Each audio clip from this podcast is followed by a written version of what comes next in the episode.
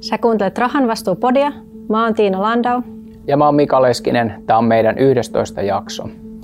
Meillä on tänään vieraana Janne Peljo. Janne tulee Elinkeinoelämän keskusliitosta, toimii siellä johtavana asiantuntijana vastuualueena ilmasto- ja biodiversiteettiasiat. Tänään jutellaan ilmastopolitiikasta ja etujärjestöistä, sitten hiilen hinnoittelusta yritysten sisäisissä laskelmissa ja sitten Science Based Target Initiative-aloitteesta. Raha, vastuu ja sijoittaminen. Oletko koskaan miettinyt rahan vaikutuksia kestävään tulevaisuuteen? Rahan vastuu podcast tuo keskustelun omia tulkintojaan ajankohtaisista ilmiöistä pitkän kokemuksen tuomalla perspektiivillä. Tavoitteenamme on inspiroida ajattelemaan rahan vaikutuksia kestävään tulevaisuuteen ja tuoda keskusteluun tolkkua. Rahan vastuu podcastin tarjoaa S-Pankki. Janne, tervetuloa tähän meidän podiin. Haluaisitko kertoa vähän itsestä sun taustasta ja urasta ja miten nämä ilmastokysymykset on tullut mukaan? Joo, totta kai. Olisi kiva olla täällä. Mä oon teidän vakiokuuntelija. Mä oon kuunnellut kaikki jaksot tähän saakka ja ehkä myös näin, näin jatkossakin. Mutta siis lempiaiheeseen eli itseeni, mähän on ihan taustaltani puhtaasti rahoituksen kauppatieteilijä ja ehkä se ajatus oli, että mä menen niin kohti markkinoita ja yrityskauppojen tai yritysten strategiakonsultoinnin pariin, mutta sitten mä haksahdin osana opintoja tekemään semmoisen kansainvälisen maisteriohjelman, jonka yhdessä moduulissa Ranskan kauppiksessa nimenomaan fokusoitiin siihen niin kuin energia- ja ilmastorahoitukseen. Ja ehkä siinä kohdassa mä havahduin siihen ajatukseen, että hitto, että tämä on niin iso ja fundamentaalinen haaste, mikä niin kuin meillä on yhteiskuntina ja talouksina edessä.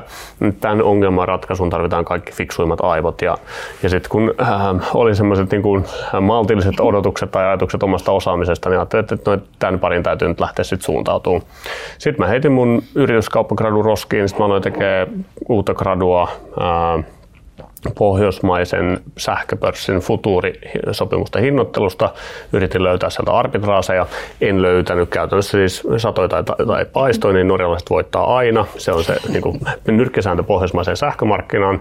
Mutta et, et sen jälkeen mä lähdin sitten katsoa sitä, että et, et missä Suomessa pääsisi parhaiten pureutumaan just näihin niin kuin ilmastoenergiakysymyksiin, erityisesti ehkä just sieltä niin kuin yhteiskunnan ja talouden näkövinkkelistä. Ja sitten jonkunlaisen äh, puolirandom valikoitumisprosessin kautta mä päädyin Sitraan, Suomen itsenäisyyden juhlarahastoon, missä nimenomaan katsotaan niitä Suomelle keskeisiä kysymyksiä muutaman vuosikymmenen päähän. Ja siellä totta kai ilmasto oli, oli voimakkaassa nousussa jo siinä vaiheessa.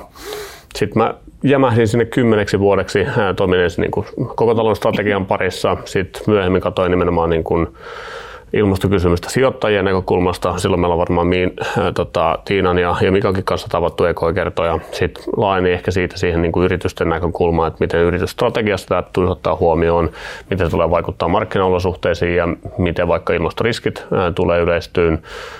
Ja sitten ihan viimeisimpänä vedin sit, ää, yli kymmenen hengen ihan loistavaa tiimiä, joka keskittyy nimenomaan niin kuin ilmastopolitiikkaan, että miten ilmastonmuutosta tulisi hallinnollisena ilmiönä ohjata ja johtaa. Et se antaa aika hyvän läpileikkauksen tosi moneen suuntaan, tarttuu ilmastokysymyksiin ja, ja onhan siinä ollut aika paljon opeteltavaa tämmöisenä Excel-painotteisen kauppakorkeakoulun läpikäynnille kaverille, että mistä tavallaan niin kuin ilmastotieteessä on kyse ja mitä sieltä pitää, pitää oppia ymmärtämään ja, ja sillä polulla ollaan, ollaan edelleen. Se ehkä näin tiivistettynä. Mielenkiintoinen. Eli tällainen niin sanottu ilmastoherätys tuli opiskeluaikoina. Yes. Aikoina tuli sellainen fiilis, että tämä on, tämä on iso juttu, jota kannattaa lähteä tekemään. Joo. Ja kyllä varmaan just se, että tietysti tämmöinen niin kuin, ää, talousrationaalinen ajattelu kauppatieteelle ominaisena, niin, niin osaltaan myös, että täältä tulee löytymään tosi isoja mahdollisuuksia. Täällä tarvitaan nimenomaan niitä investointipankkireja tai, tai yritysstrategiakonsultteja tai, tai nimenomaan niitä yrittäjiä ja, ja riskinottajia, niin ehkä näki sen, sen polun silloin sitä kautta, että et, en ensisijassa niin asiantuntijatehtävien kautta suoraan yrityksiin, mutta nyt oon edelleen jonkinlaisella asiantuntijaträkillä kanssa, että, että näin se maailma muuttuu osaltaan mm, sitten juostessa mm, kanssa. Aivan. Onko sinulla jotain muuttunut tästä nyt, kun mitäs kymmenen vuotta, kun sä oot tässä tällä polulla ollut, niin siitä mitä sä oot silloin ajatellut ilmastoasioista tai laajemminkin vastuullisuudesta ja mitä sitten tällä hetkellä? Mm, mä mietin tota etukäteen, toi on yllättävän vaikea kysymys. Tavallaan totta kai siis mustavalkoinen maailma ympärillä on muuttunut paljon värikkäämmäksi, että nyt ymmärtää paljon paremmin erilaisia nyansseja, mitä eri asioihin liittyy. Ehkä alkuvaiheessa, jos te kuvaa vähän niin kuin sillä tavalla, miten lapsi lähtee piirtämään, että se ensin piirtää muumihahmolle ääriviivat ja sitten sen jälkeen se alkaa värittää sille eri osia tai, tai piirtää silmiä ja korvia ja muuta vastaavaa, niin ehkä vähän samaan tapaan, että ne ääriviivat oli aika helposti löydettävissä, mutta tavallaan sitten se sisältö sinne raamien sisään, niin, niin se toki, toki kehittyy tässä, tässä edelleen. Mutta ehkä jos jostain on selkeästi vaihtanut mielipidettä, niin jossain vaiheessa mä olin aika voimakkaasti sitä mieltä, että ydinvoimalla ei ole niin kuin taloudellisesta näkökulmasta mitään ikään kuin eh, elinedellytyksiä pitkälle tulevaisuuteen. Ehkä nyt tavallaan vaikka samaan aikaan uusiutuvien hintakehitys menee tosi voimakkaasti alaspäin ja, ja tavallaan niin kuin se niiden kilpailukyky on, on tosi dominantti, niin samaan aikaan myös sitten niin kuin nämä ää, pienet modulaariset ydinvoimalat muodostaa tosi houkuttelevan mahdollisuuden, jos niissä kehitys tapahtuu niin kuin, niin kuin jotkut spekuloi. Mutta se tulee vielä, vielä nähtäväksi, mutta et, et siinä määrin, missä ehkä aikaisemmin piti ydinvoimaa hiipuvana, niin voi olla, että, että sieltä tulee jonkinlainen renesanssi jossain kohtaa mitä on pienet modulaariset ydinvoimalat? Miten ne eroaa sitten niistä, yes. mistä sä et alun perin digannut niin paljon? No, tavallaan kun me puhutaan ikään kuin nykyisestä ydinvoimasta, niin puhutaan jättimäisen suurista rakennusprojekteista, jossa on hirveän iso lupabyrokratia ja muu vastaavaa, jotta ne on turvallisia käyttää ja muuta vastaavaa, jolloin ne ihan jättimäisen suuria investointeja vaatii hirveän paljon pääomia ja, ja pääomat sitoutuu mm jopa ehkä yli vuosikymmeneksi ennen kuin se ydinvoimala alkaa tuottaa mitään. Ja, ja aikaisemmin mä, mä ajattelin, että, että okei, että ei näissä ehkä tulevaisuudessa ole juurikaan taloudellisesti järkeä. Pienet modulaariset ydinvoimalat on ehkä vähän niin kuin vastauksena siihen näiden suurten ydinvoimaloiden kokemiin haasteisiin. Että, että ajatellaan, että, että jos pystytään tehostamaan sitä rakentamisprosessia, tehdään siitä nopeampaa, tehdään niistä vähän pienempiä, ja sitten jopa ehkä niin, että pystyy rakentamaan modulaarisesti. Et, et jos käyttää analogiana lentokoneiden valmistusta, niin jos me joka ikinen lentokone valmistettaisiin ikään kuin räätälöitynä uutena projektina, niin totta kai niiden kanssa olisi haasteita, mutta samaan aikaan me ollaan pystytty nimenomaan niin vaikkapa lentokoneiden osalta niin, niin näkemään se, että yksikköhinnat tulee alas, kun niitä pystytään sarjavalmisteisesti tekemään. Tämä on varmaan se ajatus niissä modulaarisissa kanssa. Ja sitten jos miettii sitä tulevaisuuden sähköjärjestelmää, joka joka tapauksessa paljon enemmän nojaa uusiutuviin, jolloin sitten se hintavaihtelu tai hintavolatiliteetti tulee olemaan tosi suurta, niin sillä tasaisen kuorman tuotolla on jonkunlainen arvo. Ja sitten oikeastaan kisa on siitä, että, että miten, kumpi on kilpailukykyisempää se niin kuin tasaisen kuorman tuotanto vai sit uusiutuvat plussit varastot, joita yhtä lailla tällä, tällä hetkellä kehitetään tosi voimakkaasti. Ja toi on tosi jännittävässä tilanteessa toi niin kuin ikään kuin sähkömarkkinan tulevaisuus ja miten se loppupeleissä niin kuin teknologioiden osalta, niin kuin, ää, mihin se päätyy.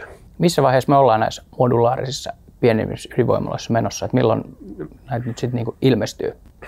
No se on tietysti vaikea arvioida, koska siinä taas ää, etenkin länsimaissa niin just tämä niin regulaatiohaasteet, että niitä edelleen luvitetaan kuten, kuten konventionaalisia okay. ydinvoimaloita. Okay. Joten sitten se ikään kuin suurin, ehkä suurin hyöty siinä, niin, niin jää ehkä sitten niin vielä, vielä odottamaan itseään. Kiinassa on jotain projekteja, mitä on otettu käyttöön. Sitten Jenkeissä on muutamia yhtiöitä tai Jenkeissä ja Kanadassa, jotka kehittää reaktoreita. Ne on kohtuu pitkälläkin niissä. Pilotointeja on tehty ja näin. Vaikea lähteä tässä kohtaa Joo. veikkaamaan, että milloin ne oikeasti tulee markkinaan, mutta, mutta niitä mä en enää, enää pois sulle saman niin, tapaan niin. kuin ehkä, ehkä aikaisemmassa ajattelussa. Viisi vuotta sitten ne oli ehkä vielä toiveajattelua. Niin, ne oli ihan Joo. tavallaan niin kuin hype, alkuvaiheessa. Joo. Aivan.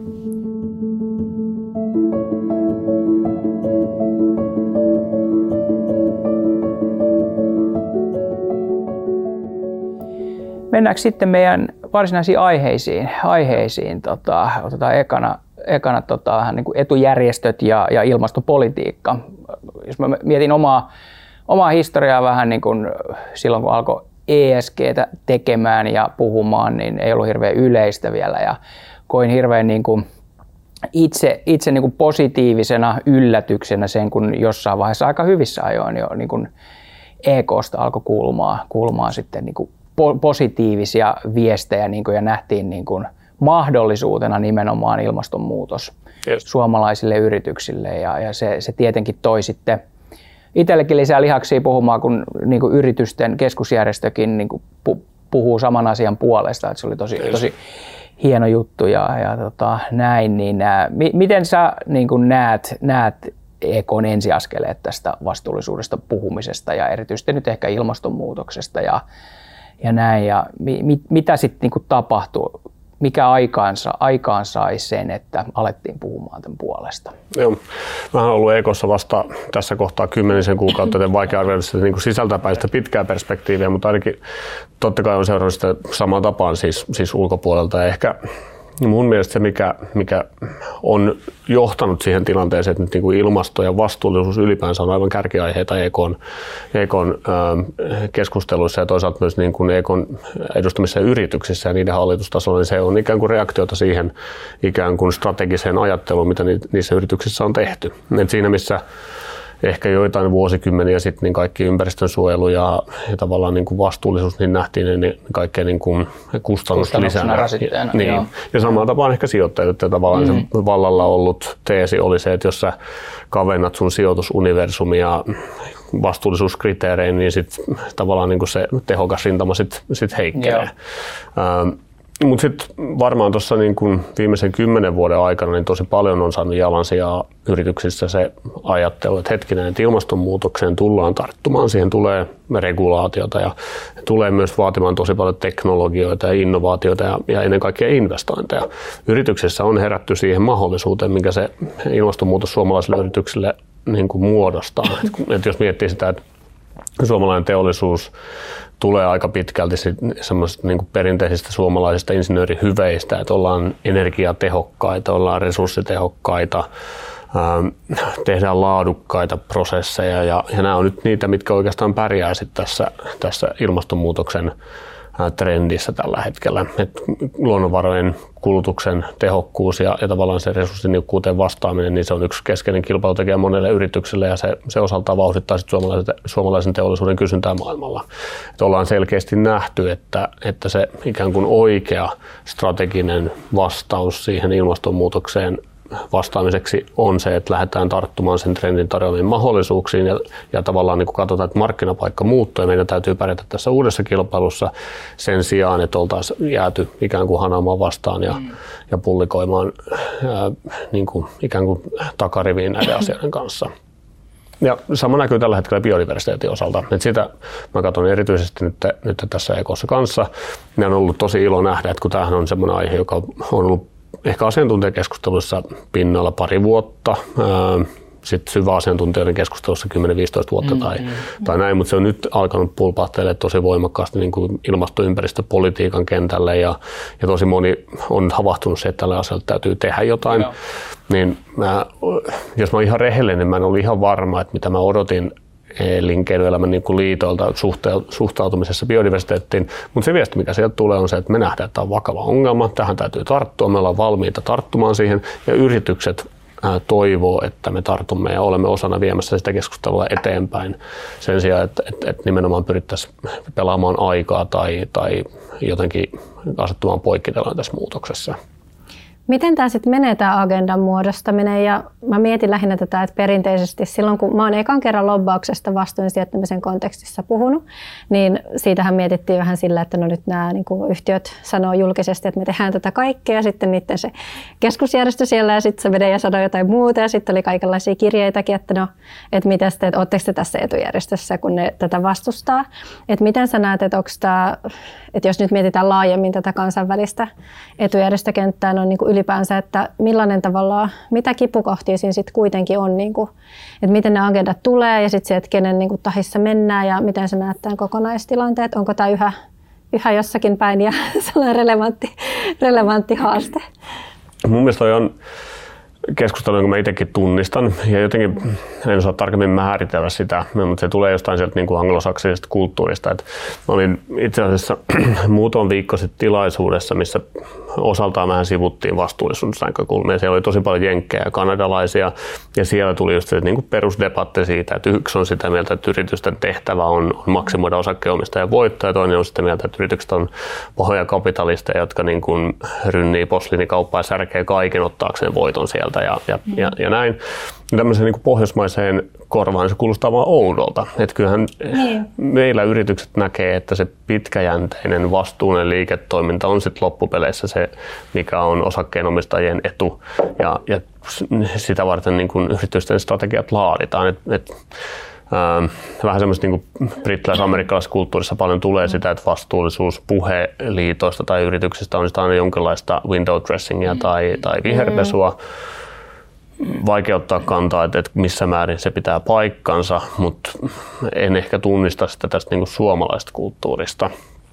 Mutta samaan aikaan totta kai siis ähm, tämä murros, mikä meillä on edessä, niin se on va, niin kuin jättimäisen suuri. Ja siinä murroksessa tulee olemaan voittajia ja häviäjiä.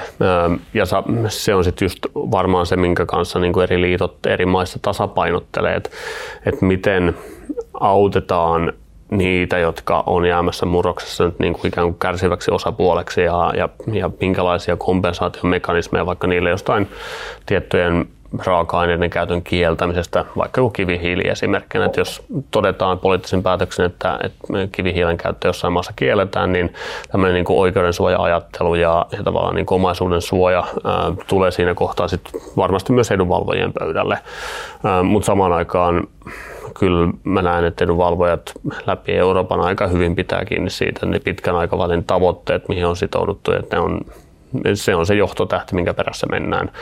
Ennen kaikkea Pohjoismaissa, mutta, mutta kyllä se ää, muuallakin Euroopassa näkyy, ei ehkä ihan yhtä vahvasti. Miten sä sitten päätetään, että kenen etua ajetaan, että, että tavallaan jos, jos on, kun sanot, että on voittaja häviäjiä, niin, niin tavallaan se, että sitten kuitenkin edunvalvoja haluaa varmaan ehkä rakentaa tietynlaista Joo suuntaan, niin miten tämä oikein tällä ulkopuolisena ainakin muuta kiinnostaa ihan hirveästi? Että... Tässä tullaan siihen jargoniin, mitä mä kutsun itse tämmöiseksi moderniksi edunvalvonnaksi. Et kyllähän mun työ on ennen kaikkea just nimenomaan sen niin kuin asiantuntijanäkemyksen muodostamista mm. eri tietolähteistä yhdessä ja konsultatiivisesti sit niin kuin liittojen ja toisaalta niin kuin he taas niin kuin eteenpäin yritysten kanssa.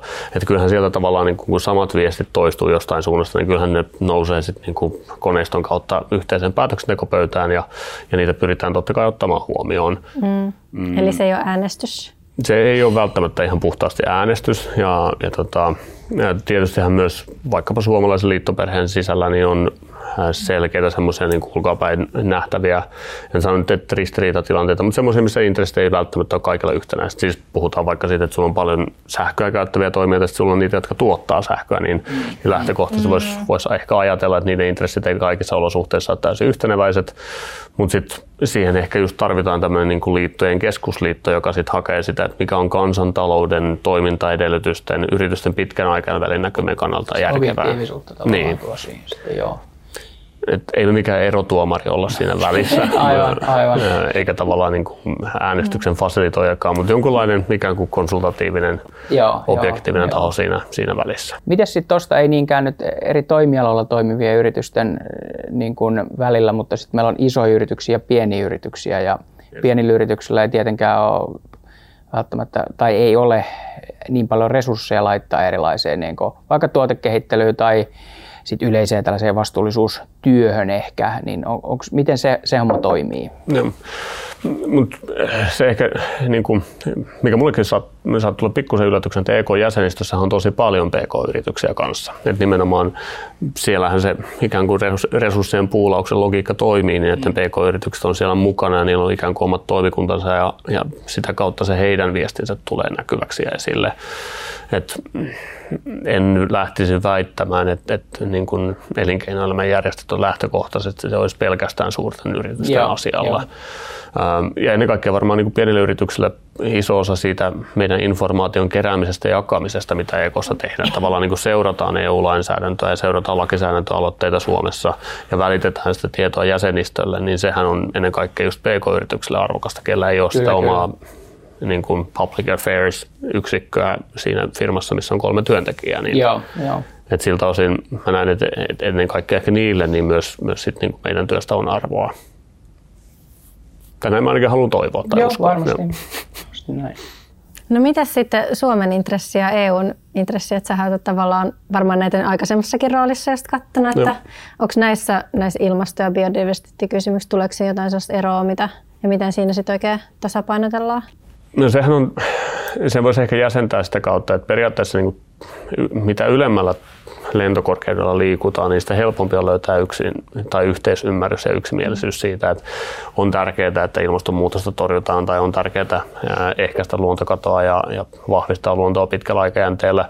Mutta sitten kun aletaan tulla siihen kohtaan, missä ne ylevät tavoitteet muodostuu konkreettisiksi toimiksi ja, ja niin kuin jotain toimintaa rajoittavaksi tai jotain toimintaa kannustavaksi, niin sitten siinä kohtaahan alkaa sitten jäsenvaltioiden välinen neuvonpito, että, että mikä on sitten ja mikä on se linja. Että, että komissio usein näissä on se aloitteen tekijä, ja, mutta sitten harvoin on niitä tilanteita, että komission pohjaehdotukset ihan semmoisena että menee niin kuin koko koneistosta läpi tai, tai näin. Et kyllähän ää, fakta on se, että, että Euroopassa on, on niin kuin talouden profiililtaan ja maantieteellisiltä olosuhteilta hyvin erilaisia maita, jolloin kaikilla omat erityiskysymyksensä ja, ja niitä sitten yhteensovitetaan, kun EU-ssa päätöksentekoa tehdään. Et, et ei se varmaan mikä, mikä helppo duuni ole ja, ja nyt kun on katsonut vaikkapa näitä viimeaikaisia EU-huippukokouksia, niin, niin kyllähän niissä aika pitkällisiä neuvotteluita on käyty, mutta toisaalta se EUn vahvuushan tulee nimenomaan siitä, että pystytään sitten kuitenkin löytämään ne yhteiset kannat, minkä kanssa päästään eteenpäin. Aivan.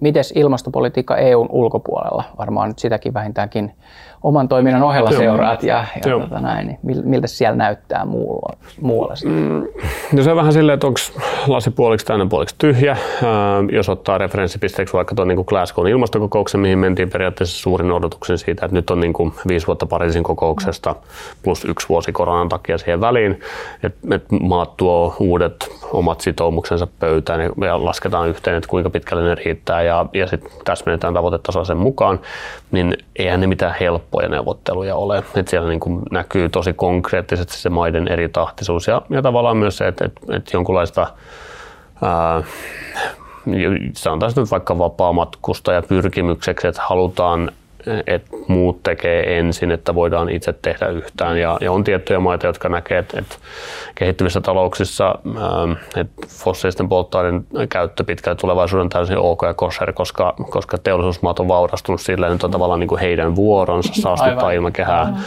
Ähm, mä oon pyrkinyt ehkä itse etäännyttämään itse näistä niin kuin moraalis-filosofisista argumenteista ja enemmän kaikkea katsoa. Kun asiat jäsentää teknisesti ja, ja loogisesti, niin se on niin kuin tavallaan kauhean helppoa. Joo. Niin kyllä niin on helpompi tarttua. Mutta kyllä niin kuin ilmastopolitiikka eri maissa on tosi eri tahtista. ja toisaalta myös suunnat kääntyy aika nopeasti. Et joku Kiina on aika pitkäjänteisellä polulla tällä hetkellä, jos ne tavoitteet on tosi pitkällä ja sitten toimeenpanominen taas niin kuin provinsseittain ja, ja siltä osin ei ole ehkä täysin ennustettavaa, että miten Kiinan ilmastopolitiikka tulevaisuudessa, niin kuin mille tielle se päätyy. Itse on ehkä jossain määrin niin kuin kuitenkin optimistinen sen suhteen, että se niiden ilmastotavoitteet pitää ja, mm. ja todennäköisesti ne tavoittaa, siis saavuttaa niitä aikaisemmin kuin mitä ne on luvannut. Mutta jenkit on vaikka hyvä esimerkki siitä, että, että ähm, edellisen presidentin aikakaudella nähtiin ehkä hyvin eriskummallista ilmastopolitiikkaa ja silloin osavaltiot nousi ottamaan vastuuta siitä, että, että osavaltiotasolla sitten tehtiin, tehtiin äh, fiksu ilmastopolitiikkaa politiikkaa. Nyt sitten nähdään, että periaatteessa niin uuden presidentin ajalla niin, niin on ollut tavoitteena ja pyrkimyksenä saada se nimenomaan federaatio- tai liittovaltiotason ilmastopolitiikkaa fiksumpaa asemointiin ja, ja, ja totta kai tämmöistä on tapahtunutkin, mutta mut kyllähän sielläkin näkee näitä kipuiluja sekä eri puolueiden että eri osavaltioiden välillä. Joo. Mutta siellähän itse asiassa osavaltiotasoiset toimenpiteet oli jo, mennään 15 vuotta ajasta yes. taaksepäin, niin siellähän oli aika voimakkaitakin tekoja, tekoja yes. ja, ja tota, regulaatiota eri osa, osavaltioissa. Mutta totta kai jo, jo silloin toivottiin, että, että se tulee niin kuin liittovaltiotasolle ja näin lähtikin menemään, mutta sitten tietysti tuli tunnettuja takapakkeja. Ehkä. Yes. Mutta ehkä, ehkä isossa kuvassa niin kuin, tavallaan se ilmastotieteen viesti on, on se, että niin kuin me ollaan menossa kohti 2,4 asteen lämpenemistä näillä lupauksilla, jos ne toteutetaan. Että siltä on se aika paljon riittävää kirittävää. Mutta aika paljon Pariisista myös menty niin kuin parempaan suuntaan no, toisaalta. Että... Niin kuin silloin se oli 4-6 astetta, mm. että siltä osin niin kuin sitä käppi on kurottu kiinni tosi, tosi nopeasti. Mutta totta kai meillä on myös niin kuin käppi kurottavana kiinni lupausten ja sitten todellisten päästövähennysten aivan, välissä. Aivan. Et se, se on toki vielä, vielä urakka toteutettavaksi, mutta globaalisti katsottuna niin 90 prosenttia maailman bruttokansantuotteesta on semmoisten maiden niin kuin talouksista tai semmoisista talouksista, joilla on jonkunlainen hiilineutraalisuustavoite. Joo. Oli se nyt sitten vuoteen 2050 niin, niin kuin EUlla, USAlla ja, ja Japanilla tai näin, tai 2060 niin kuin Kiinalla ja 2070 niin kuin Intialla, mutta se on kuitenkin niin kuin se ankkuri on olemassa. Joo, parempi Et, kuin ei mitään. Niin.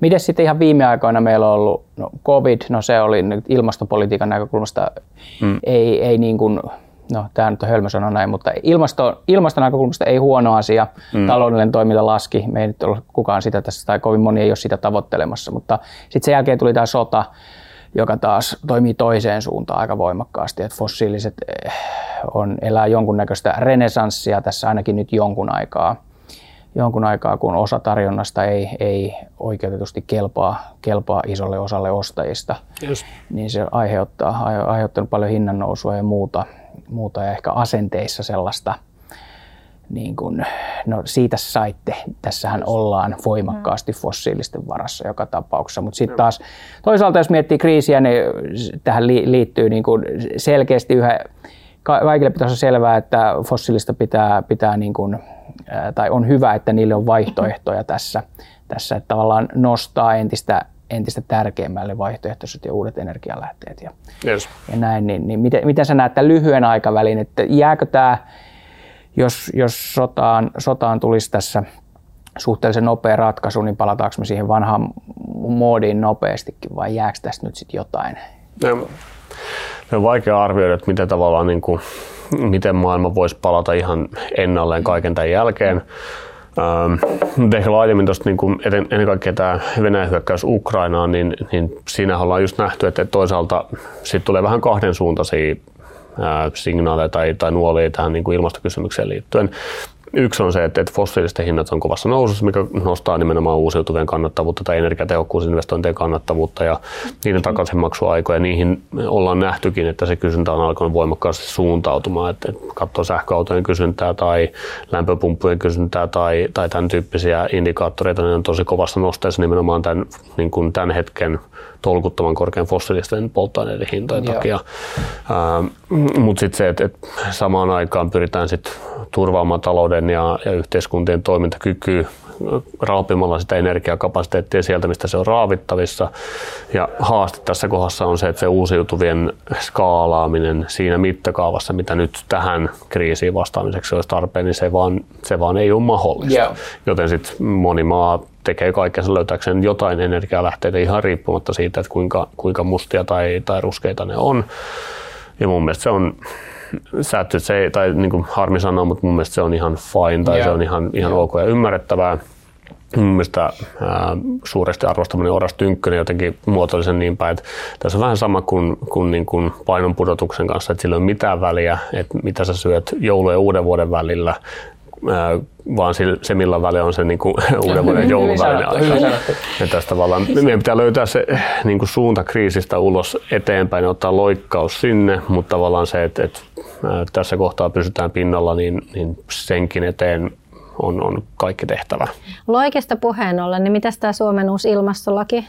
Voisitko kertoa meidän kuulijat varmaan haluaisivat, sun on tästä paljon puhuttu, mutta että mistä siinä oikein on kyse ja miten, miten tavallaan se vertautuu ehkä sitten muuhun maailmaan? Joo. Suomen ilmastolakihan on tietynlainen monumentti pointti nyt tälle niin kuin Suomen kunnianhimoiselle ilmastopolitiikalle, että vaikka tavallaan niin kuin ikään kuin se asiantuntijoiden puolella se ilmastopolitiikan juhlinnan aika oli silloin, kun hallitusohjelmassa asetettiin tavoitteeksi hiilineutraalisuus 2035, nyt niin kuin tässä kohdassa äh, ollaan sitten niin lainsäädäntösyklissä siinä, että, että parlamentista tai äh, eduskunnasta meni just läpi tämä, että, että Suomi on uudessa ilmastolaissaan asettanut tavoitteeksi olla hiilineutraali 2035. Että se on maailman kunnianhimoisimpia ilmastolakeja. Ja, ja siltä osin, että se on, se on oikeasti tosi kova juttu ja se on myös kansainvälisesti hyvin kiinnostava, että, että hetkinen, että, että, että teillä on näin kovat tavoitteet pöydässä mm. ja nimenomaan niin kuin lainsäädännössä, että ne ei ole vaan mm. ää, politiikkatavoitteita tai, tai toiveita, vaan se on nimenomaan niin kuin osa, osa lainsäädäntöä. Niin, koska se on poliittinen tavoite, niin eikö tarkoita, että kun valta vaihtuu, niin sitten voi olla uusi tavoite, mutta lain muuttaminen on hankalampaa kuin sitten se just näin. tavoitteen muuttaminen. Et kyllä varmasti lakeakin voi muuttaa, mutta just se, että et, et siinä on kuitenkin tietynlainen pysyvyys. Kun, niin isompi juttu, että me perutaan tämä ilmastolaki. Niin. se voi olla Sitten vähän... taas seuraavien vaalien jälkeen tuodaan se takaisin. Niin. Missäköhän tällaista tapahtuu? Että ei Ää. tuosta esimerkkiä vielä. Ei yhtään. Ei, ei, ei tälle varmaan pysty toimimaan, mutta, Niin. mutta Suomessa ehkä kuul, ei kuulosta kauhean todennäköiseltä, että va- vaalikausien välillä lähettäisiin. Joo, tai toivotaan ainakin, että, se- toivotaan, että, että tähän suuntaan ei mennä. Ja, ja totta kai siellä on taustalla niin kuin, ää, pitkäaikainen parlamentaarinen sopu siitä, että, että ilmastonmuutokseen tartutaan ja, Joo. ja tehdään aktiivista ilmastopolitiikkaa. Että siltä osin on kohtalaisen luottavainen, että, että se on aika pitävä ja pysyvä laki. Sitten täytyy toki huomioida, että sehän on puitelaki, ää, mikä on siis tätä jargonia, mutta tarkoittaa sitä, että sehän ei velvoita yksittäisiä kansalaisia tai, tai se ei velvoita yrityksiä, mm. vaan se ennen kaikkea velvoittaa niin kuin valtion hallintoa. Aivan. Ja tavallaan niin kuin se, mitä ilmastolaissa lukee, niin on, on käytännössä se kuvaa sen suunnittelujärjestelmän, jonka puitteissa Suomessa sit niin kuin ilmastopolitiikkaa suunnitellaan ja miten sitä toimenpannaan, miten sen niin kuin toteutumista seurataan ja se tavallaan niin kuin kuvaa ne raamit, että miten Suomessa ilmastopolitiikkaa tehdään. Nyt on niin teoreettisella tasolla, niin voiko antaa käytännön esimerkkiä, että mitä, mitä ihmettä tämä niinku tarkoittaa? Siinä on se riski, että mennään vielä teoreettisempaan suuntaan. Otetaan se riski, katsotaan mitä meille käy. Mutta jos me yritän, te voitte leikkaa sen se tulos sit siinä kohdassa. Mutta tota, Tekstitään tämä kohta ainakin. Niin totta, käännetään lähtökohtaisesti suomen vaikka, kielelle. vaikka siis niin kuin, ää, ilmastolaissa määritetään se, että mitkä on ne niin kuin ilmastopolitiikan suunnittelujärjestelmän elementit, että minkä tyyppiset suunnitelmat Suomessa täytyy sen ilmastolain vaatimuksiin vastaamiseksi tehdä tietyn väliajoin, oli joka kymmenes vuosi tai jokainen vaalikausi pitää sisältään Suomen energia, Suomen energia- ja ilmastostrategian, Suomen keskipitkän aikavälin ilmastosuunnitelman ja sitten maankäyttösektorin ilmastosuunnitelman, mikä on itse asiassa uusi elementti ja komponentti tähän näin. Ja nämä menee yksin sitten ikään kuin EUn ää, päästöjen kirjanpidon kanssa niin, että, että maankäyttösektori, ilmastosuunnitelma käytännössä katsoo sitä maankäyttösektoria, ää, keskipitkän aikavälin ilmastosuunnitelma ehkä enemmän sitä taakanjakosektoria ja sitten ilmasto- ja energiastrategia kokoaa Nyt- kaiken nyt, yhteen. Nyt, ja, nyt, nyt, nyt hetken, eli, eli maankäyttö tarkoittaako se vaikka, että kuinka paljon metsää saa hakata ja paljon pitää metsittää, että onko se niinku tällaisia kysymyksiä vai? Joo, tai, tai käytännössä että niin kuin, noin yksityiskohtaiselle tasolle se ei mene, siellä ei ole mitään hakkumääristä tai muuta vastaavaa, vaan se, vaan se menee tavallaan niin kuin siihen, että, että ää, mitä toimia maankäyttösektorilla asetetaan ja, ja, tai mitä tavoitteita asetetaan ja mitä toimia tehdään niin tavoitteisiin pääsemiseksi, jotta maankäyttösektorin päästöt pienenee tai, tai nielut kasvaa. Et tullaan kyllä siis kysymyksiin metsänhoidosta ja, ja turvemaiden käytöstä ja, ja maatalousmaan määrästä ja tämän tyyppisistä asioista. Mutta ne on pieniä pureja, joista sitten nämä Suomen kokonaispäästöt tietysti muodostuu. Haluatko vielä muistuttaa meille, mikä on taakanjakosektori? Siis päästökauppasektorin ulkopuoliset päästöt, mm. käytännössä siis niin kuin liikenne, rakennusten erillislämmitys, ää, päästökauppaan kuulumaton energiatuotanto, sitten päästökaupan kuulumaton teollisuustuotanto. Tavallaan niin kuin, se on ehkä vähän väärin sanottu, mutta residuaali tai jääne siitä, että mitä, kaikki muu toiminta, mikä ei, ei päästökaupan piirissä ole. Ja päästökauppasektori totta kai siis merkittävin ää, päästön näkövinkkelistä, ainakin vielä, koska siellä päästöt on vähentynyt tosi voimakkaasti, mutta siellä siis sähkön, lämmön tuotanto, teollisuuden päästöt ja, ja lentoliikenne EU-alueen sisällä. Kuulijat saa, saa kommentoida, jos meni väärin. No. Mutta käytännössä siis Suomen ilmastolaki asettaa ne parametrit, minkä, minkä piirissä sitten tota, ilmastopolitiikkaa suunnitellaan ja toteutetaan. Mm, ja verrattuna kansainvälisiin ilmastolakeihin, niitä on hyvin erityyppisiä, mutta mut ehkä ne on, jos niitä pyrkii jotenkin niputtamaan, niin, niin usein niissä on, on samoja elementtejä, että niissä on se asetettu tavoite, jonkinlaisia välitavoitteita sitä kohti ja sitten keskeiset periaatteet siitä, että mitä tavoitteeseen pääsemiseksi tehdään. All right. Vety. Yes. Nykyinen se on, lempiaihe. se on kulinaristinen nautinto Lappeenrannan torilla, mutta se on jotain, On muuta, jotain muutakin. Ja, ja tota, siitä puhutaan tosi paljon nykyään, nykyään ja ehkä viimeisen vuoden aikana niin kuin räjähtänyt yl- yleisessä keskustelussakin niin kuin aiheen käsittely. Miksi siitä puhutaan just nyt ja mit, mitä tämä vetytalous, mitä se tarkoittaa? Joo. Siinä ollaan ehkä nyt niin jonkinlaisessa hypekäyrän huipussa. Et se on lähtenyt, niin kuin sanoit, niin, niin tässä viimeisen parin vuoden aikana tosi voimakkaasti vauhtiin tämä vetykeskustelu. Totta kai sitä on käyty jo aikaisemminkin, mutta, mutta ehkä jos se yrittää tosi suppeasti tiivistää, niin käytännössähän se vastaa siihen haasteeseen, mikä meillä ilmastopolitiikassa yleisesti tai ilmastopäästöjen vähentämisessä yleisesti on. Että me tiedetään, että meidän täytyy päästä fossiilisista polttoaineista ja raaka-aineista eroon, jolloin sitten me tiedetään myös se, että jos me pystytään tuottamaan sähköä uusiutuvilla tai, tai päästöttömillä vaihtoehdoilla ja sitten sen jälkeen sähköstämään kaikki mahdollinen yhteiskunnassa alkaen siis lämmityksestä, liikenteestä ja teollisuuden prosesseista, niin me päästään tosi pitkälle ja tosi kustannustehokkaasti tekemään päästövähennyksiä. Mutta silti sinne jää semmoinen pitkä häntä semmoisia toimialoja, joissa sähköistyminen ei tällä hetkellä näytä olevan todennäköinen voittava vaihtoehto. Ähm, tai missä sähköistyminen ylipäänsä ei vaan teknisesti ole mahdollista. Puhutaan vaikka jostain teräksen valmistuksesta, jossa niin prosessipäästöinä syntyy sit niin CO2-päästöjä, joten, joten siellä se sähköistyminenkään ei, ei kauhean pitkälle auta. Niin näihin, nimenomaan näihin niin kutsuttuihin hard to abate sektoreihin, eli vaikeasti puhdistettaviin päästöihin, niin vety tarjoaa tosi lupaavia vaiht- tai niin kuin ratkaisumahdollisuuksia. Ja se pohjautuu nimenomaan siihen, että puhtaalla päästöttömällä sähköllä tehdään elektrolyysereitä hyödyntäen sit niinku vetyä, ja sitten vetyä voidaan joko käyttää sit, suoraan taas niinku energian luovuttajana, tai niinku, että vedystä voidaan uudelleen valmistaa sähköä, ja sen voi, voi syntyä lämpösivutuotteena, tai sitten sitä voidaan, voidaan jalostaa pidemmälle, jolloin puhutaan vaikka sähköpolttoaineista, eli vedystä voidaan periaatteessa jalostaa sitten raskaan liikenteen, laivaliikenteen, lentoliikenteen käyttöön polttoaineita ehkä tulevaisuudessa. Toisaalta sitä voidaan tehdä lannoitteita tai, tai ammoniakkia just vaikka meri, meriliikenteen käyttöön. Se on yllättävän monikäyttöinen, että tämmöiselle yksinkertaiselle ekonomille niin, niin periaatteessa riittää se, että kaikki missä on hiilivetyä, niin voidaan lähtökohtaisesti niin kuin vedyllä ää, valmistaa. Se, että mikä on tehokasta, mikä on tulevaisuudessa kannattavaa, niin siitähän tällä hetkellä nyt sit, sit käydään jonkinlaista teknologian ja, ja tota, mielipidejohtajuudenkin kisaa. Eli ihan arkipäivästä ei nyt vielä puhuta tässä kohtaa? Mm, näin mä olisin sanonut vuosi sitten tai puolitoista okay. vuotta sitten, mutta toisaalta just nyt tämä toisaalta Venäjän hyökkäys Ukrainaan, tarve päästä mm. itse fossiilisesta venäläisestä energiasta, niin osaltaan kiihdyttää sitä vedyn, vedyn houkuttelevuutta. Ja sitten toisaalta tämä hintamekanismin toiminta, että, että nyt just on saanut lukea raportteja siitä, että, että vihreä vety, joka siis tarkoittaa uusiutuvilla tuotettua päästötöntä vetyä, niin on, on tietyillä saiteilla Saksassa jo niin kuin kustannuspariteetissa tai yhtä samoissa hinnoissa kuin, mm. kuin maa, maakaasusta höyryreformoitu okay. vety.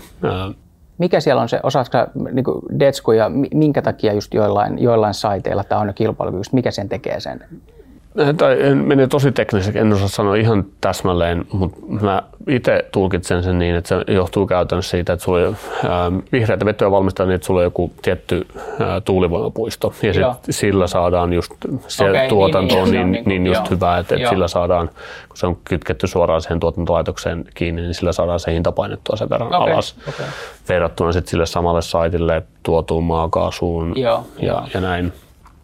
Mutta et, et tavallaan, että et ehkä se asiantuntija konsensus tai, tai ainakin mun käsitys siitä yleisesti ikään kuin asiantuntijanäkemyksestä oli vielä vuosi sitten, että, että tämä vety on jossain niin kuin aikaisintaan 2020-luvun niin kuin lopulle tultaessa, isommassa mittakaavassa ehkä 2030-luvun alussa sitten toisaalta vaikkapa Raahen terästehdas, missä nimenomaan lasketaan tämän, tämän niin teräksen valmistuksen vetypelkistyksen avulla, niin, niin ilmoitti 15 vuoden aikastuksesta suhteessa niiden aivan, aikaisempiin aivan. suunnitelmiin. Se oli aika, aika pommi. Ja.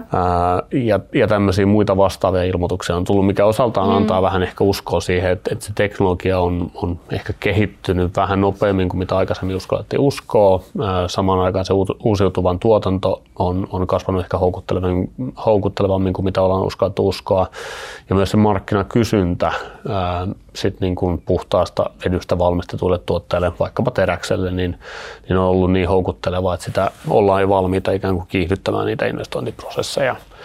Ja, ja siihen päälle sitä niin kuin energiamarkkinoiden sekasotku Venäjän hyökkäyksen jälkeen, niin, niin mm. se osaltaan antaa ehkä niin kuin aihetta uskoa, että vety voi olla täällä nopeammin kuin mitä, mitä aikaisemmin uskottiinkaan. Okay. Sitten mä yrittänyt pitää jonkinlaista kirjanpitoa siitä, että kuinka paljon Suomeen on ilmoitettu vetyinvestointeja ja ihan puhtaasti niin kuin vedyn tuotantolaitoksia niihin jalostuslaitoksiin, niin viimeisen kuuden kuukauden aikana on ilmoitettu miljardin edestä suunnittelussa olevia hankkeita, mikä ei Suomen ikään kuin tavanomaiseen teollisten investointien määrään suhteutettuna ole lainkaan pieni summa. Että kyllä se tällä hetkellä ainakin selvityksessä on paljon. Eri että kuinka moni niistä toteutuu ja, ja missä mm, aikaikkunassa. Mm, mm. Mutta joka tapauksessa niin nyt niin kuin tänään tapahtuu asioita vetysektorissa, missä, mitä olisi itse uskonut näkeväni vasta muutaman vuoden kuluttua. Oliko niin, että keskittyykö nämä investoinnit nyt sitten sinne uusiutuvan energian lähteille, jos siinä oli se kilpailetu tavallaan? Ei, joo ja ei. Et, et nämä on ihan siis esiselvityksessä tiettyihin teollisiin saitteihin, missä okay, niin, niin. yhdistyy se tavallaan niin kuin mahdollisuus tuottaa vetyä ja hyödyntää siitä muodostuvaa hukkalämpöä ja samaan aikaan niin biogeeniset CO2-lähteet tavallaan, niin kuin, eli nyt täytyy määritellä. Nyt mennään määritellä. Biogeeninen CO2-lähde. Kyllä. Eli, ää, käytännössä siis biopohjaiset ää, hiilidioksidilähteet, eli käytännössä kun tullaan taas näihin laskentasääntöihin, mutta mut, lähdetään siitä, että bioenergia on hiilineutraalia, ää, ei sen takia, että siitä, sen polttamisesta ei syntyisi CO2-päästöjä, mm. vaan siitä, että se on laskettu siellä maankäyttösektorilla. Niin sitten kun sulla on ää, bioenergiaperäistä hiilidioksidia, jonka sitten sä otat talteen ja sitten hyödynnät siinä niin kuin vetypoltto, tai vetyyn pohjautuvien vaikkapa sähköpolttoaineiden valmistuksessa, mm. niin, niin sit se on erityisen houkutteleva niin kuin tämän ilmastolaskennan näkövinkkelistä. Mutta siis saman aikaan puhuen siitä energiasta, niin, niin iso osa näistä ilmoitetuista selvityksistä, niin, niin samaan aikaan myös selvittää vaihtoehtoja sen energian hankinnalle. Ja tavallaan, että siihen tulisi sitten myös uusia ää, tuulivoimapuistoja, niitä käytännössä Suomessa on, tai sitten se hankittaisiin sertifikaateilla, että se on, se on uutta uudistu- tai tota, uusiutuvaa energiaa. Joo. Onko Länsi-Suomi nyt sitten vähän paremmassa asemassa näissä kuin viime aikoina on paljon juttua, että jos katsotaan tuulivoimapuistot, niin itä, itärajalla on aika hiljasta. Joo, ja siihen toki on, on tota, äh, hyvin, hyvin tunnetut syyt, äh, jolloin sitten käytännössä kyllä me nähdään, että suuri osa tuulivoiman rakentamishankkeista niin tällä hetkellä äh, keskittyy Pohjanmaalle, Pohjois-Pohjanmaalle, Lappiin. Puolustusvoimien aluevalvonta on yksi syy siihen, minkä takia itäisen Suomen sitä on, on, on vaikea saada. Sama pätee toki Etelä-Suomeen yhtä lailla. Mm. Mutta kyllä jos sitä karttaa katsoo, niin onhan Keski-Suomessa yksittäisiä saitteja ja, ja sitten kun mennään siitäkin itää kohti, niin, niin kyllä siellä yksittäisiä puistoja löytyy, mutta kyllä suuri osa rakennuskannasta tulee, tai siis uudesta tuulivoimasta, niin tulee tuohon länsirannikolle. Joo.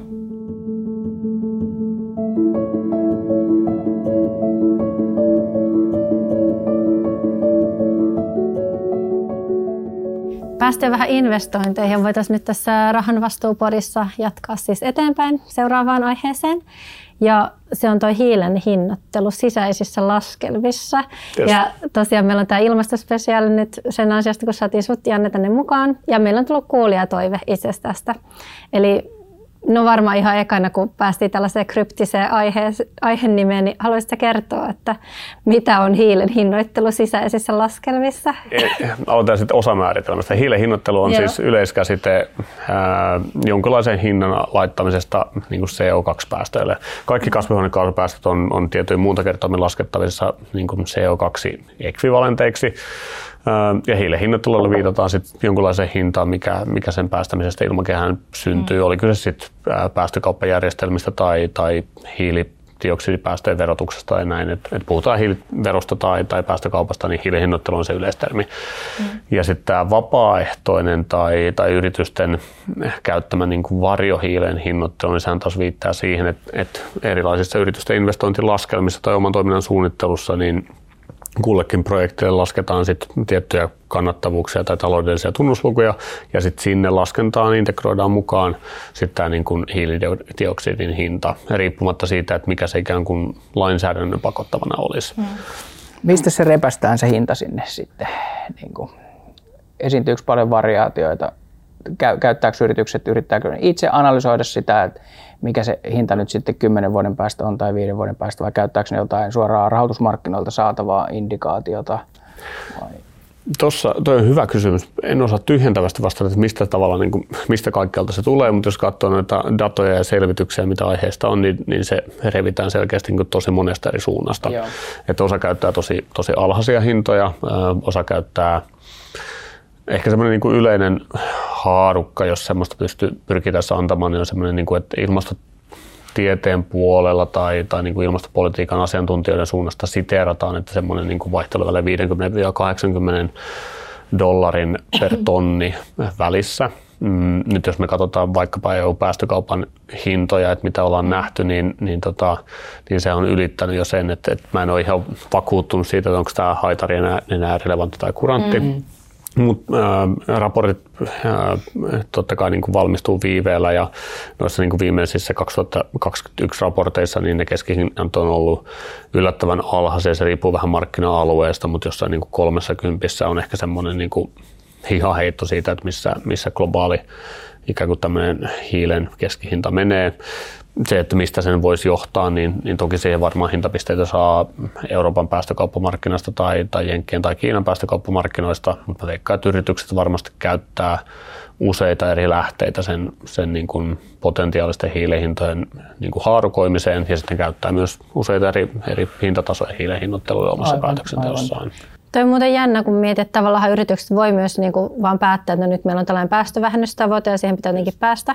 Mutta tietenkin sitten, jos se tavallaan tulee mukaan niihin kannattavuuslaskelmiin, niin luulisin, että se vähän helpottaa niitä käytännön sit investointipäätösten tekemistä vai miten sä näet, että voiko, tota, voiko ilman tällaista kunnianhimosta tai korkeata hiilehintaa silti tehdä niitä ilmastoinvestointeja, vai onko se itse asiassa aika ratkaisevassa asemassa? Mm, no kyllä niitä varmasti voi tehdä, mutta mun CDP-raportissa oli, ei tämä, eikö nykyään se on pelkkä CDP? Se on CDP, kyllä. Entinen Carbon Disclosure Project. Just näin, joo. Niin tota, niiden raportissa mun mielestä löydettiin, että, että ne, joilla oli sisäinen hiilen hinta, niin ne oli myös aktiivisemmin tehnyt päästövähennystoimia. Okay. Mutta ehkä se niinku, siis totta kai... Se on aika luonnollista, jos niin. sulla on siellä hinta, niin se on sulla niin kuin insentivoimavapaa tehdä niitä päästövähennyksiä. Yes. Ja helpompi perustella, mitä korkeamman hinnan sä laitat sinne. Niin, nyt jos sä käytät mm. semmoista elementtiä laskennassa, niin totta kai voisi ajatella, että se vaikuttaa siihen päätöksentekoon. Mm. Ehkä se pääpointti totta kai yrityksillä on, että haetaan niitä päästövähennyksiä sieltä, mistä ne on kustannustehokkaita tehdä. Yeah. Sen voi tehdä toki muutenkin kuin käyttämällä hiilen hintaa, mutta ehkä jotenkin tulevaisuuteen katsovissa pitkäjänteisissä investointiprojekteissa, mm. niin se on niin kuin järkevää liikkeenjohtoa hakea niitä kannattavuuteen vaikuttavia tekijöitä, jos, jos niin kuin energiaintensiivisessä teollisuudessa esimerkiksi niin hiilen hinta on tosi, tosi relevantti, että mikä on päästöoikeuden hinta tulevaisuudessa. Ja, ja sitten voisin kuvitella, että, että siinä on yrityksellä varmaan niin kuin pari syytä tehdä tämmöistä niin kuin hiilen varjohinnoittelua. Että yksi on se, että halutaan päästä omiin tavoitteisiin, mm. Jolloin se periaatteessa pystyy implisiittisesti ikään kuin laskemaan se, että nämä on meidän päästöt. Ja tähän mennessä meidän pitää päästä tiettyyn päästövähennyspisteeseen käytössä netto nollaan, joten sitten niin sit sä pystyt siitä laskemaan sen, kun sä tiedät sun toiminnan kustannukset, niin se, että mikä se sun hiilen hinnan pitäisi olla, että sä pystyt sen myös implisiittisesti johtamaan. Mutta tota, varmasti ehkä niin kuin ne, jotka tekee erilaisia skenaarioharjoituksia, niin niissähän se on nimenomaan relevantti siitä näkövinkkelistä, että mietitään, että minkälaisissa niin kuin regulatiivisissa ympäristöissä tietty liiketoiminta on kannattavaa. Jos nyt hakee karikoitua esimerkkejä, niin jos sulla on vaikkapa syvänmeren öljynporausprojekti, niin sitten varmaan haluat laskea, että, että minkä ikään kuin hinnan se tuotteelle saat minkälaisessa hiilen hinnoitteluympäristössä ja, ja siltä osin varmaan aika, aika relevantti metriikka on just se sisäinen hiilen hinta. Niin, on se tavallaan, voi että se olisi vastaava kuin muuten kustannusten kehittymistä täytyy miettiä noissa Joo, joo, se on yksi muuttaja muiden joukossa että... siellä, siellä mm. tavallaan, joo. just näin. Ja kaikkeen estimaattiin liittyy epävarmuutta, että ei tämä mm. ole siitä mm. niin kuin, ehkä poikkeus, poikkeus sitten. Mutta tästä tullaan tavallaan siihen, niin kuin, että Ähm, nyt me ollaan niin kuin monessa firmassa jo siinä pisteessä, missä mun mielestä pitääkin olla, että niin kuin ilmastonmuutoksen vaikutukset, oli kyse sitten niin kuin vaikutukset regula- tai regulaatioon tai tai regulaation vaikutuksista yritysten toimintaan tai sitten niin ilmastonmuutoksen vaikutuksista hyödykkeiden hintoihin tai muuta vastaavaa tai ilmastoriskeihin, niin ne alkaa tulla sinne tavanomaiseen investointisuunnitteluun laskentaan mukaan. Aivan, niin, tämä on tavallaan se olla. tapa, millä ne tulee sinne sitten niin. formaalisti. Et se ei ole tavallaan niin kuin mun mielestä ehkä erityinen, että se ei ole se vastuullisuusjohtaja yrityksessä, joka työntää hiilen hintaa sinne investointilaskelmiin, vaan ne on ne mm. investointipäätösten tekijät, jotka, jotka katsovat, että okei, että ilmastonmuutos vaikuttaa meidän toimintaympäristöön joko regulaation tai, tai vaikutusten kautta, ja sitten pyritään parhaamme mukaan nyt mallintamaan, niin, niin noinhan se kuuluukin. Just näin. Kyllä, mutta jos, jos ei mene niin, niin sitten se vastuullisuusjohtaja voi tunkea yes. sen hiilen hinnan ja luoda tätä kriisitietoisuutta sitten siellä. Että... Just näin.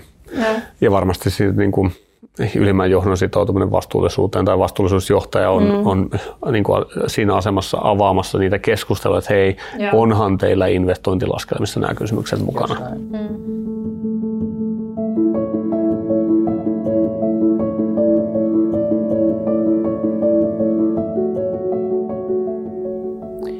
Mennäänkö sitten meidän viimeiseen aiheeseen, eli tota, science-based targets. Puhutaan siis käytännössä tieteeseen perustuvista päästövähennystavoitteista. Niin miten sä Janne näet, miksi tällainen niin kuin standardi tai mikä merkitys standardeilla on, kun puhutaan päästövähennyksistä ja yleensä tästä niin kuin toiminnasta? Yes.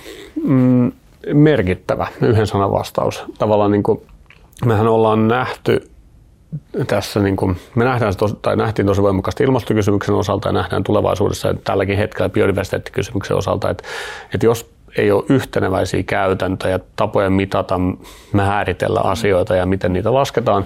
Me päädytään semmoiseen soppaan, missä sulla on niin tuhat ja yksi erilaista tapaa laskea sun ilmastovaikutuksia tai laskea sun luontomoni, luontovaikutuksia. Ja, ja sitten se tuottaa paljon tietoa, josta kenellekään ei loppupeleissä ole hirveän paljon hyötyä, koska sä et voi vertailla niitä toisiinsa. Just näin. Mm. Sijoittajan dilemma. Niin.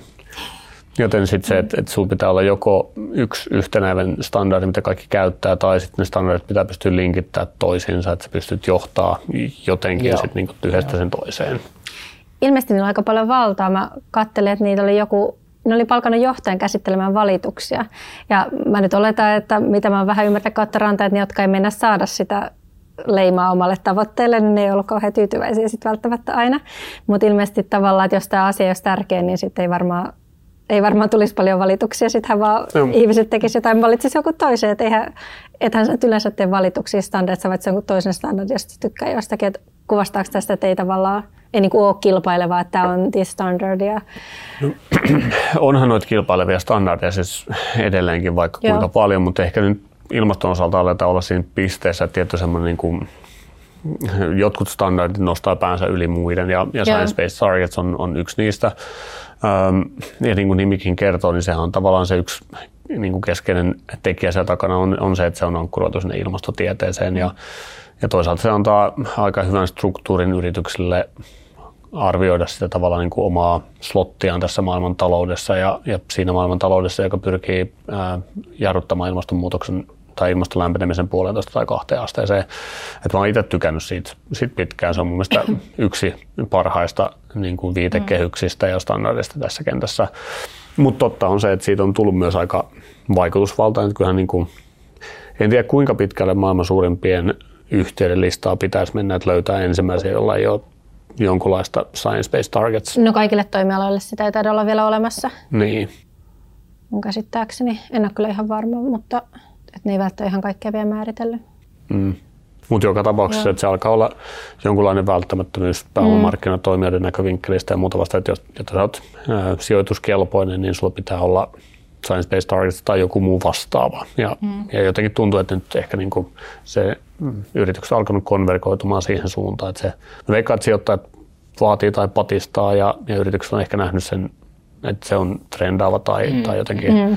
Niin se ei enää riitä kyllä kovin vaan normisijoittajalle, että no me vähennetään päästöjä nyt niin. 30 prosenttia seuraavan 12 vuoden aikana. Pitää vähän niin kuin näyttää, no. näyttää, että millä sitä mm. tehdään. Näin se menee. Mutta se noissa kyllä on, että, että tavallaan niin kuin, kyllähän standardit tosi paljon sit muokkaa sitä markkinapaikkaa, että mikä asetetaan ikään kuin minimivaatimukseksi. Ja se on samaan aikaan sekä hyvä että huono asia. Että niin kuin, hyvä asia on se, että, että on joku semmoinen niin minimum threshold, että jos sä oot vastuullinen yritys ja sä, sä väität olevasi vastuullinen yritys, niin sit, sit ää, sun pitää saavuttaa mm tai sulla pitää olla tietyt protokollat paikallaan ja se on ikään kuin tuottaa lisää informaatiota sijoittajille ja, ja muille sidosryhmille. Sitten on myös vähemmän onnistuneita standardikeissa. Ei mennä taksonomiaa mitenkään syvällisesti. Ei mennä, Tämä on kolmen tunnin jakso, että me käsitellään varmaankin mutta, mutta todetaan, että on vähemmän onnistuneita standardikeissejä. Ja. Mutta kiinnostavaa myös on se, että Science-Based Targetsista on tulossa myös tämä luontoversio, mm. eli Science-Based Target for Nature, mikä osaltaan kuvastaa myös sitä, että, että ää, yritykset ja sijoittajat on vähän hukassa sen kanssa, että miten biodiversiteettiin pitäisi suhtautua, mitä mitataan ja, ja miten mm. vaikutuksia arvi, arvioidaan ja, ja niin kuin, mitkä on niitä, mikä on edes se lähtötilanne, mistä lähtee, että mikä on mun liiketoiminnan nykyinen vaikutus luontoon, missä ne vaikutukset ilmenee ja, ja, ja miten niitä voi lähteä vähentämään, mikä pitäisi asettaa tavoitteeksi, niin se, että, että muodostuu näitä standardeja ja viitekehyksiä, minkä mukaan sitten niin jäsentää yrityksessä toimintaa, niin se on mun mielestä etenkin tässä vaiheessa kehitystä niin tosi tärkeää ja arvokasta. Joo. Mikä mahdollistaa näiden tällaisten standardien kehityksen? Miksi, miksi joku kehittyy tai miksi jostain tulee sitten se the standardi? Ja toi on hyvä kysymys, että miksi joku nousee yli muiden. Että kyllähän nämä kaikki vastaa siihen tarpeeseen, että, että niin kuin sidosryhmät, omistajat tai, tai, tai niin kuin muut yhteiskunnan sidosryhmät tai potentiaaliset työntekijät niin haluaa jonkinlaisia vakuuksia sille, että, tai jotain evidenssiä siitä, että asioita tehdään oikein firmassa, ää, tai ilmastonmuutokseen tartutaan oikein tai, tai näin. Ja, ja sitten standardit on, on hyvä asia sitten tosiaan niin kuin jäsentämään sitä muuten ehkä rönsyilevää tiedon tuotantoa. Mutta minkä takia joku yksi yksittäinen standardi nousee kaikkien muiden yli, niin, niin se on ehkä se on varmaan hyvä standardi. Niin se, tai sitten se oli ensimmäisenä paikalla. niin, se, se on mahdollista. Niin. Ja en usko, että ainakaan tässä tapauksessa on kyse siitä, että se on jotenkin helpompi saavuttaa tai niin kuin, ei, ei, ei, siitä ei ole kyse, kyse tietenkään, mutta mut joo, hmm. toteuttamiskelpoinen. Toteuttamiskelpoinen ja sitten tavallaan niin kuin, kyllähän näissä on nähty just sitä, että, että kun tietynlaiset heavyweightit alkaa ryhmittäytyä joo, tiettyjen standardien sit, taakse, niin sitten se muiden on helpompi seurata. Ja sama nähtiin vaikkapa tässä TNFDssä, minkä Mika on jo tota, määritellyt aikaisemmissa jaksoissa, luotan siihen. Koska kukaan kuulee ei aloita keskeltä podisarjan kuuntelemista. Totta, Kaikki kuuntelee koko, koko Joo. sarjan läpi. Ja siis TCF oli siis, ehdittiin puhumaan sitä luontoversiosta. Joo. Mutta siis siinähän nähtiin just tämä, että, että ehkä moni vaikuttava sijoittaja tai vaikuttava päättäjä oli mm. havahtunut siihen haasteeseen, että, että puuttuu nimenomaan niin kuin sijoitusorganisaatioille ne viitekehykset ja standardi joo, omien joo. ilmasto, niin portfoliotason ilmastovaikutusten arviointiin. Ja sitten siihen laitettiin aika paljon konsulttien tuotekehitystä, ää, aika paljon eri sidosryhmien aikaa ja aika paljon ihmisten arvovaltaa, että siitä tehtiin ää, mun mielestä kuitenkin aika hyvä aloite kaiken kaikkiaan. Kyllä, kyllä. Ja nythän se on periaatteessa, uskaltaisin väittää, että, että niin kuin läntisessä sijoitusmaailmassa niin valtavirtaa tai valtavirtaistumassa. Me aloittiin keskustelua lainsäädännöstä, päätettiin päädyttiin lopulta näihin standardeihin, mutta itse asiassa jos mietitään lineaarisesti, niin itse asiassa yleensä on niin, että ensin on standardi, jota jotkut tekee niin kuin joku tavallaan puskee se eteenpäin, sitten osa lähtee vapaasti noudattaa, ja sitten kun tarpeeksi moni noudattaa, niin sitten uskalletaan laittaa lainsäädäntö, joka velvoittaa kaikkiin, mutta tämä, yes. kuulostaako tämä niin kuin jotenkin realistiselta no, kehityskuvalta näissä asioissa? Mun mielestä on ihan hyvä tulkinta siitä tavallaan tämmöisten standardien ja, ja ylipäänsä jonkun toiminnan yleistyminen, hän tekee sitten mm. niinku ikään kuin kauppatavan ja sitten kun joku on kauppatapa, niin sitten on helpompi myös sit säätää laki. Mm, mm. Näinhän tapahtuu sijoittamisen puolella. Niin, että mm. et tämä on aika luonteva evoluutio. ja sitten voi olla haastavaa, jos lähdetään menemään lainsäädäntö ensin, että ensin säädetään laki jostain asiasta, mistä kenelläkään ei ole käytännön kokemusta. Aivan, ja, aivan, aivan. Toivotaan parasta. Niin. että se on tosi yksityiskohtaisesti ja menee just oikein. Niin. Mutta tässä yksi asia, minkä kanssa niin kuin ikään kuin, jos laittaa ihan lopparihatun päähän, niin, niin tämähän on vähän se, minkä kanssa usein on haasteita. Että kun sulla on tietty kauppatapa tai tietty standardi, joka on kehittymässä ja vakiintumassa tietynlaiseksi tavaksi toimia, sitten se kattaa 80 pinnaa markkinasta ihan vaan keksimättä mitään hypoteettista esimerkkejä edes tähän näin. Ja sitten lainsäätäjälle tulee sitten se houkutus säätää mm. siitä sitten lakia. Se on ihan fine ja ok. Mutta sitten usein myös lainsäätäjälle tulee sitten siinä kohtaa houkutus lisätä sinne vielä asioita ja tavallaan niin kuin mennä tosi yksityiskohtaiselle tasolle menemättäpä nyt vaikkapa vaateisiin aurinkopaneeleista kaikkien eurooppalaisten rakennusten katolla tai, tai sähköautojen latauspistevaatimukset suhteutettuna parkkipaikkojen määrään vaikkapa hiihtokeskuksissa tai, tai muuta vastaavaa. Mm. Tämä on ehkä semmoinen niin kuin ennen kaikkea EU-ssa vallalla oleva vähän huolestuttava kehityskulku, mm. että, että ikään kuin markkinaehtoisesti syntyviä hyviä käytänteitä, aivan, en sano, että aivan. pilataan lainsäädännöllä, mutta, mutta, mutta siinä on tendenssiä liikkua ehkä siihen suuntaan. Mm. Aivan. Hyvä, kiitos Janne. oli tosi mukava keskustella ja sitten on varmaankin sitaatin aika. mitä Tiina on meille tarjoilemassa? No Richard Bachia mun suosikkia, yhtä suosikkia. Yksi tapa valita tulevaisuus on pitää sitä väistämättömänä. Yksi tapa valita tulevaisuus on pitää sitä väistämättömänä. Tehdään mitä vaan, niin, niin tota, se on siellä edessä, edessä odottamassa. Tämä oli mun tällainen nopea tulkinta. Ku- kuuntelen sitten myöhemmin, että oliko tässä tulkinnassa mitä järkeä. Ai niin kuin meidän episodista vai niin. aiotko katsoa joku, joku toisen podin tästä en tiedä, en tiedä. Tuleeko sulla jotain mieleen tästä? Ei, no tuli ekana mieleen tällä lausahtelussa, että in the long term we're all dead. Se ei ehkä tässä sovi. Mutta tavallaan niin kuin, kyllähän se näin menee, että, että jos sä haluat päätä johonkin pisteeseen, niin sitten se, sit se tavoite pitää asettaa ja, ja paras tapa sitten niin kuin ikään kuin saada joku haluttu asiantila aikaan on se, että, että se on tavo, tavoite ja tavoiteltua toimintaa. Aivan. Mm. Joo, sitten Mielestäni olisi hirveän hauskaa, että tämä keskustelu jatkettaisiin vielä tuolla sosiaalisen median puolella, hashtagilla rahan vastuu. Ja voitaisiin heittää muutama kysymys vaikka sinne täkyksi. Saa toki muistakin aiheista sitten jutella, kuten ehkä ketkä kiltisti tänne asti kuuntelitte, kiitos siitä, niin huomaatte, että otetaan aina näitä kuulijatoiveitakin sitten mukaan. Ja no mua ainakin kiinnostaisi se, että mikä arvo sillä on, että etujärjestö edistää ja puhuu vastuullisuuden puolesta. Mulla on sitten tällainen, mitä, mihin nyt ei välttämättä jokainen ihan joka päivä törmää, mutta mitä, mitä olet mieltä hiilen hinnoittelusta? Pitääkö yritysten tehdä sitä, kun ne tekee investointeja, vai onko se sun mielestä ihan huuhaata? Haluatko Janne kysyä jotain meidän kuulijoilta? Mm, mä en tiedä, haluatko teidän kuulijat vastata, mutta semmoinen, mihin mulla on paljon vähemmän näkyvyyttä, mutta mikä on mun mielestä tosi mm. kiinnostavaa, on tavallaan se, että missä määrin yrityskaupoissa, etenkin tavallaan niin kuin non-public puolella, siis pääomasijoittajien tekemissä yrityskaupoissa, niin missä määrin ESG-näkökulmat ja ennen kaikkea just niin kuin ilmastokysymykset tai vastuullisuus laajemmin, niin missä määrin ne on päätöksentekokriteerinä ja, ja miten se näkyy käytännössä, koska siitä kuulee paljon puhetta, mm, mm. että tämä on meidän ykköskriteeri, kun, kun hankitaan yrityksiä, että miten niiden vastuullisuutta voidaan parantaa tai miten ne vastaa ilmastonmuutoksen trendiin mutta sitä ei näe käytännössä, että pystyy lukemaan lehdestä, että aivan, miten se näkyy, aivan. niin, niin tämä on kiinnostava aihe, mistä mm. mielellään kuulen lisää. Siis mähän teen tätä duudikseni. Yes. Aika pitkään monessa eri paikassakin tehnyt, että ehkä me voidaan tästä joskus puhua. Se voisi olla ihan Mutta se on sellaiset aiheet, mitkä on liian lähellä, niin niitä on vaikea huomata. Vähän niin kuin Mika halusi, että voitaisiinko puhua riskeistä. Miten niin. meillä oli joku jakso sitten, joka tai osa myös mun pääduuniin. Niin Aivan. Tämä oli, tämä oli hyvä kysymys ja mielellään muutkin Kyllä. vastatkaa tähän ihmeessä. Ja yes. Jos ei, niin me voidaan ehkä puhua tästä vielä. Hyvä. Muistakaa pistää hashtag rahan vastuu ja keskustellaan näistä ja mistä tahansa muusta rahaan ja vastuuseen liittyvistä asioista.